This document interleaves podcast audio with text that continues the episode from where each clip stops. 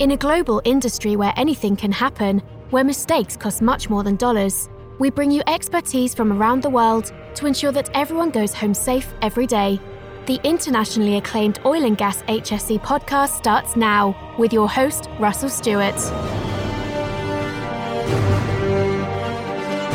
Hey, everybody. Thanks for tuning in to another episode of the internationally acclaimed OGGN HSE podcast, heard in over 100 countries. If you appreciate this podcast, then thank and support today's show sponsor, Hexagon, and the folks from their Asset Lifecycle Intelligence Division. Hexagon delivers software solutions that prevent, detect, and remediate cyber threats, reduce process safety risk, and optimize profitability, enable trusted data for decision making, and even digitize your supply chain. This is industry leading asset management software to extend asset life cycles and improve productivity built upon more than 30 years of experience and continuous innovation. Their goal is to help you maximize your return on technological investments, so Hexagon's global support team offers ongoing product upgrades and technology support 24 7, 365 days a year. Also, they provide superior instructor led and virtual training services to help you get up to speed with your new solutions. Visit the Resource Center at hexagonppm.com to explore solution brochures, case studies, product sheets, videos, white papers, and more. And of course, we'll post this web address in the show notes. Make better, more strategic decisions to extend asset life that increases safety and improves profitability with Hexagon. Well, folks, if you are a uh, fan of the uh, cartoon strip Peanuts by Charles Schulz, as I was a long time ago, you're familiar with Charlie Brown and Lucy and Linus, and of course, Snoopy. I'm reminded that it seems like Snoopy always wanted to write a novel, and he always started, but he never seemed to finish. But every time he did start it, it always began with the same line It was a dark and stormy night. Well, folks, today's podcast comes from Houston, Texas, and it is a dark and stormy afternoon. So that makes for difficulties uh, potentially with uh, electricity and internet connectivity and all that sort of thing. So I hope we get through this podcast. Uh, this is actually the third attempt, and uh, I hope it won't have too many pauses and interruptions. In this part of the country, we've had a little bit of a drought, so we're grateful for the rain that this brings us, uh, but it's definitely a dark and stormy afternoon. And uh, also a little dark and stormy in my head as I'm struggling with a head cold, as you can probably tell from the voice. But as always, thanks for listening. Uh, we've had some good statistical data that tells us that a lot of you are listening, mostly in the United States, but all across the world as well. As a matter of fact, if you take the entire lineup of OGGN podcasts, we're heard in virtually every country on the planet and makes us indeed the world's leading provider of oil and gas podcasts. Now, that may sound like a little shameless plug here, but it's not because the reason is you, the listener. And we just try to do our part by bringing worthwhile content. So I hope today's show is uh, no exception. This is the podcast dedicated to everyone coming home safe. And so today we're talking general workplace safety tips. And I want to go over some things that will not only be a reminder, uh, it's important that uh, we do that. As you all know, the three keys to learning is our repetition, repetition, and repetition. But possibly introduce some ideas you hadn't thought about before, you haven't discovered. And uh, if you do discover such a gem or gems, I hope you'll contact me on LinkedIn to let me know about it. You can also contact me with the, the ones that you think I missed. So here we go. First of all, who is in charge of safety? Sounds too simple. dumb question. Why am I wasting my time listening to this? Well, here's why. Who is in charge of safety? Well, of course, everyone knows it is the HSE guy or gal, or it's uh, the HR department, or even top management. But here's my point no one is in charge of safety unless someone takes charge. And let me rephrase that. If the person who's supposed to be in charge of safety doesn't have charge, then that means two things. If management from the C suite all the way to supervisors down uh, don't support the folks that they claim are supposed to be in charge, then no one is in charge. And second, if this HSE person doesn't have the leadership skills to convey to every worker that it is everyone's responsibility to create, maintain a functionally safe environment, then good luck taking charge. Of course, policies and procedures need to be carefully crafted, but if they're not properly communicated and carried out, and only people with good interpersonal relationship skills can do that. If they're not carefully and properly communicated and carried out, they're not going to work. Policies and procedures are not in charge. People are in charge. And again, as I said, that that takes a tremendous amount of leadership and interpersonal skills to do that. And that's the key role for people who are involved in safety. And we could probably uh, spend the rest of the, the podcast on that, but let's move on. You can Google something like uh, top 10 safety lists, uh, which, as a matter of fact, I did. So I spent a lot of time in research. And now you can just listen to this short podcast and kind of get a good synopsis of it. So I hope that makes it uh, worthwhile for you to have listened today. But you can Google something like top 10 safety lists, and you'll find several articles. And that's exactly what you get. Top 10 list, top 10 safety tips, top 10 workplace safety tips, and that sort of thing. It's interesting to see uh, in these top 10 lists what some include that others don't. But for me, and in the time that we have today, all of the ones that they do include in all these lists and, and thus overlap is is what I find interesting. So, in one of these top 10 lists, I read from an insurance company and another from a major corporation with thousands of employees. And one of these articles, and I don't remember which one it was, one of them had this listed as number one in their top 10 list, and the other listed it as number two. You want to pause for a second and guess what it is? This might surprise you. Number one and number two in these top 10 lists was to be aware of your surroundings.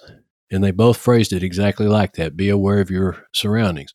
Another article from an online employment placement company didn't rank it at number one, but they did rank it as number seven. They called it Know Your Surroundings. Uh, another article from a safety blog I uh, read uh, said exactly the same thing. And you know when you when you think about uh, let's say personal safety protection, when people get mugged, the safety expert says a, a, lot of times it's because they weren't aware or they it's a result of what uh, personal protection people call situational awareness or rather not having situational awareness. It's important to know your surroundings. And especially when it deals with safety in the workplace just like when a person goes into an area that there's a high potential for being mugged, you've got to know your surroundings where the where the highest potential for hazard is, where the where the worst places are, so that you can pay particular attention uh, to assessing these risks. So it's important to know your surroundings, and this concept is uh, particularly important because the safety experts tell us that inattention is the thing that so often leads to serious injuries. And inattention is often caused because you don't know your surroundings. So that's number one. Number two, this one also overlaps, and it may doesn't necessarily rank as number one or number two, but in all of the top 10 lists, it's included in there. And this one may surprise you, but it's the idea of taking regular breaks. And they say that many work related injuries and illnesses occur because an employee is tired, uh, burned out, and again, as a result, not alert to uh, their surroundings. So, regular breaks help a worker refresh. One trick that's often used is uh, they say to schedule the most difficult tasks when your concentration is best, usually first thing in the morning. Of course, in the oil and gas industry, these kind of complicated tasks aren't just in the first thing in the morning, they're all day long and, and all through the night. But because of that, it's even more important that you make sure that your employees get regular breaks and, and have a time to refresh. And even if you're not talking about jobs that are high risk, things like being in an office not looking away from your pers- uh, your computer screen on a regular basis. This causes eye strain. Bottom line, it's important to take regular breaks. This allows your body an opportunity to rest from the task you're doing, and then when you return, you're more focused and you have a higher level of concentration. And don't think that's a that's a waste of time. Uh, that will actually save time in the long run by creating uh, better efficiencies and less chance of accident. Now let's talk about one that I'm sure all of you would include in in your top 10 list and you'll not be surprised by that but that uh, relates to the problem of uh, lifting objects and the injuries that can occur as, as a result and it's it's always a good reminder to always go over this and and to to watch for this sort of thing. If you have to lift things, number one, keep the load as close to your body as you can. Number two, try not to twist your back. Instead, turn your whole body if you have to to turn or twist.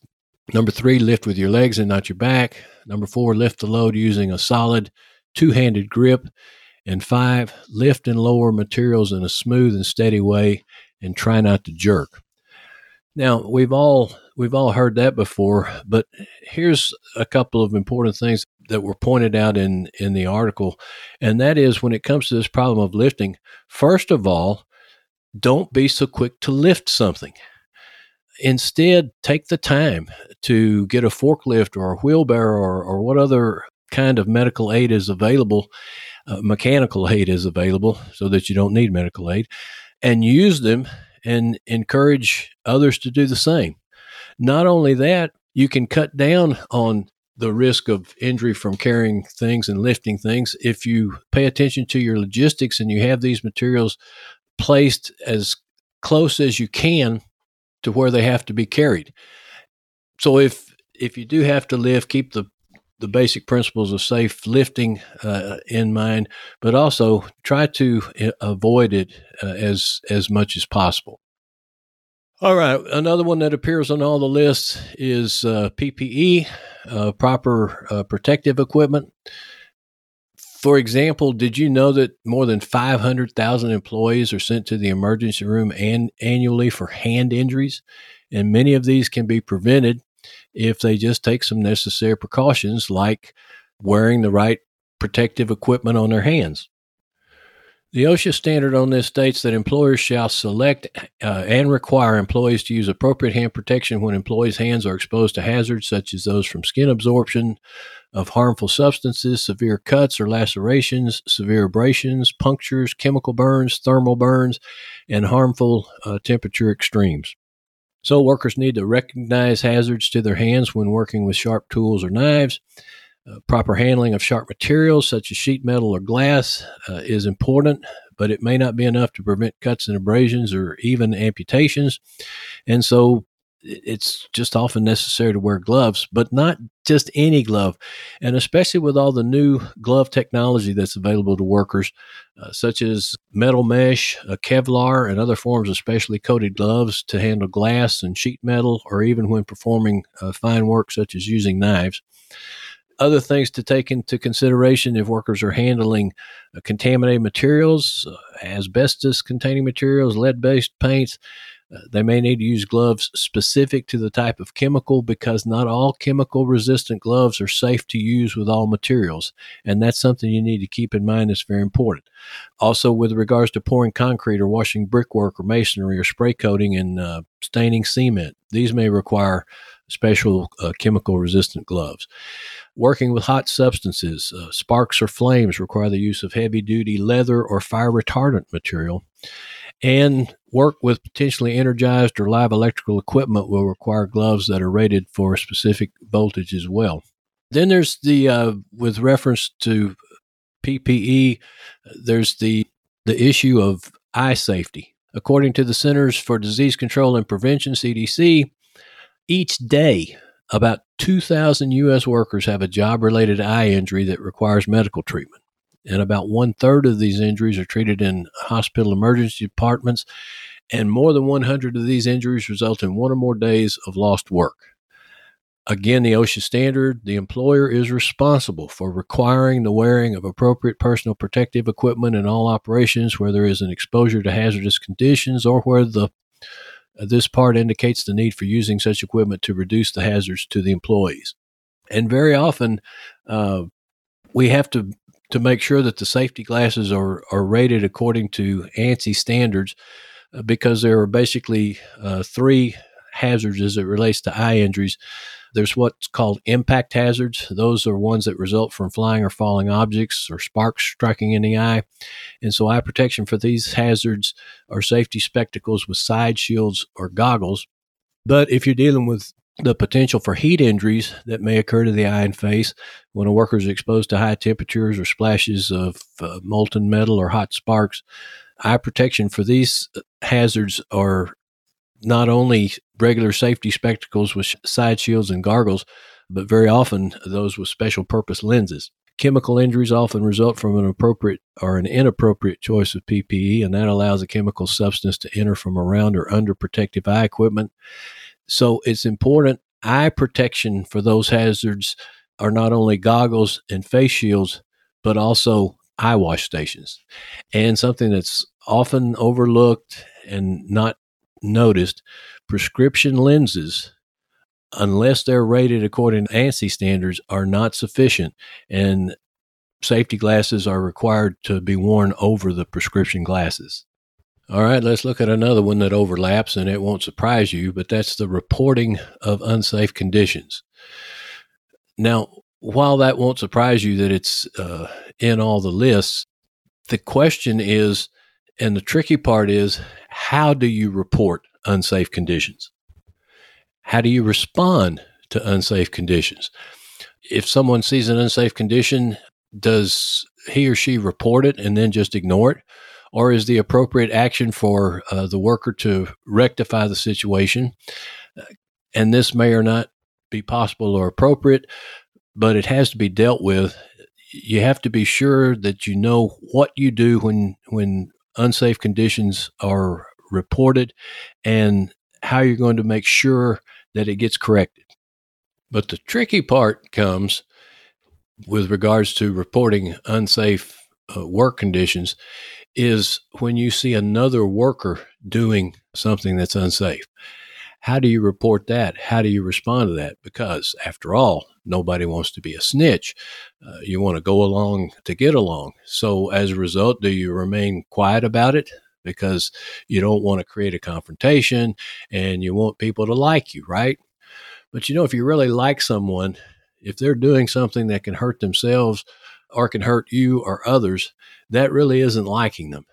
And being liked isn't that important when it comes to making sure everybody comes home safe.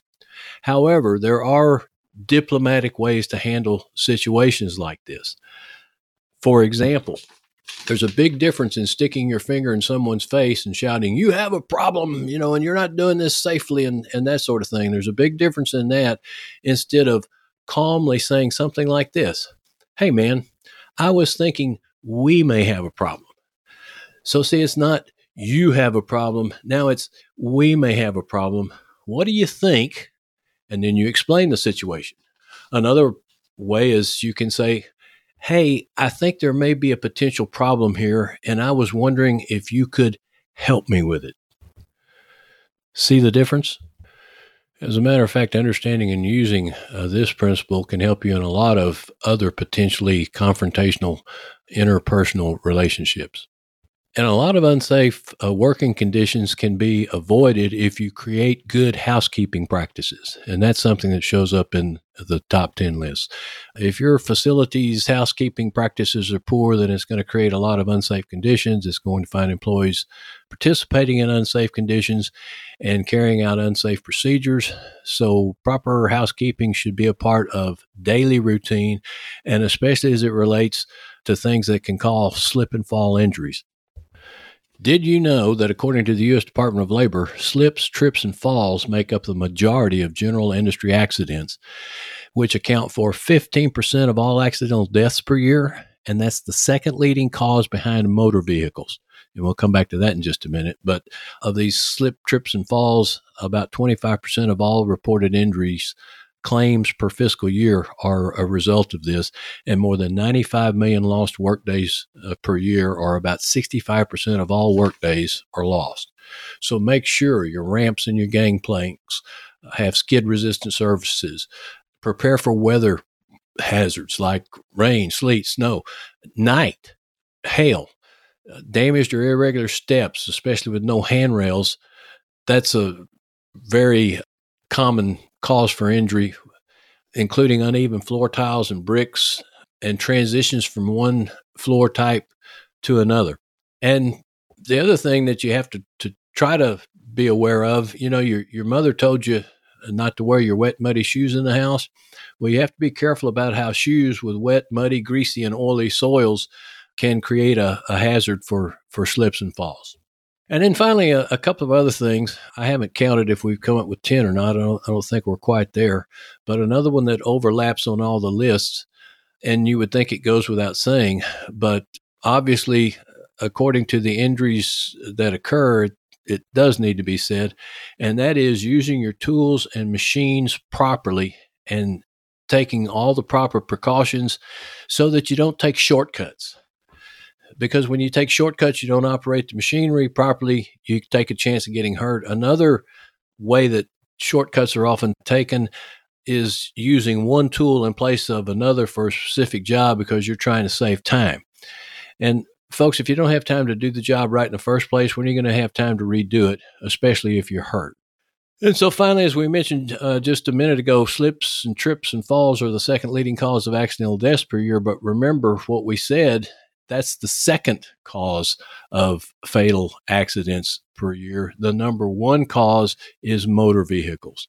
And so, motor vehicle safety is something that should be an essential part of your, your safety program drivers should be trained in how to drive safely and how to slow down in uh, conditions that require it or, or areas that require it like like parking lots and how that they should never operate a car or any other type of machinery if they're not sober uh, staying sober uh, appears in in these these top 10 lists about 3% of workplace fatalities occur due to alcohol and drugs. And of course, we all know that this limits the worker's ability to exercise judgment, uh, coordination, motor control, concentration, or even alertness. It can lead to a number, uh, to any number of risks for workplace injuries and fatalities. So, okay, folks, we are over our 20 minute mark. So, so we got to wrap this down. Like I said, I don't think we quite got to all, all 10 of them here's a couple of other things that are on many of the lists that you might want to consider reduce workplace threats, uh, create and maintain proper lighting, wear proper shoes. That goes along with the PPE that, that we were talking about. You also need foot protection. Inattention to electrical connections and cords and not having the right plugs and all of these sort of things, this often makes the list. And then one final thing to be aware of is to understand that when new safety procedures are put into place, you make sure your workers are aware of these new safety pr- procedures. You make sure that they understand them, and you encourage them uh, that if they're not unsure about a new procedure, to ask questions. Again, interpersonal relationship skills. Well, folks, uh, thanks for joining me on this particular podcast. I hope these things can be helpful to them, uh, to you, and that you can use them. Please tune in again next week for another edition of the Oil and Gas HSE podcast, a production of the Oil and Gas Global Network. Please leave us a review on iTunes, uh, Spotify, or whatever podcast platform you listen to. Like us on LinkedIn and tell all your friends about us. We'll see you next time. Tune in next week for another engaging episode of the Oil and Gas HSE podcast, a production of the Oil and Gas Global Network. Learn more at oggn.com.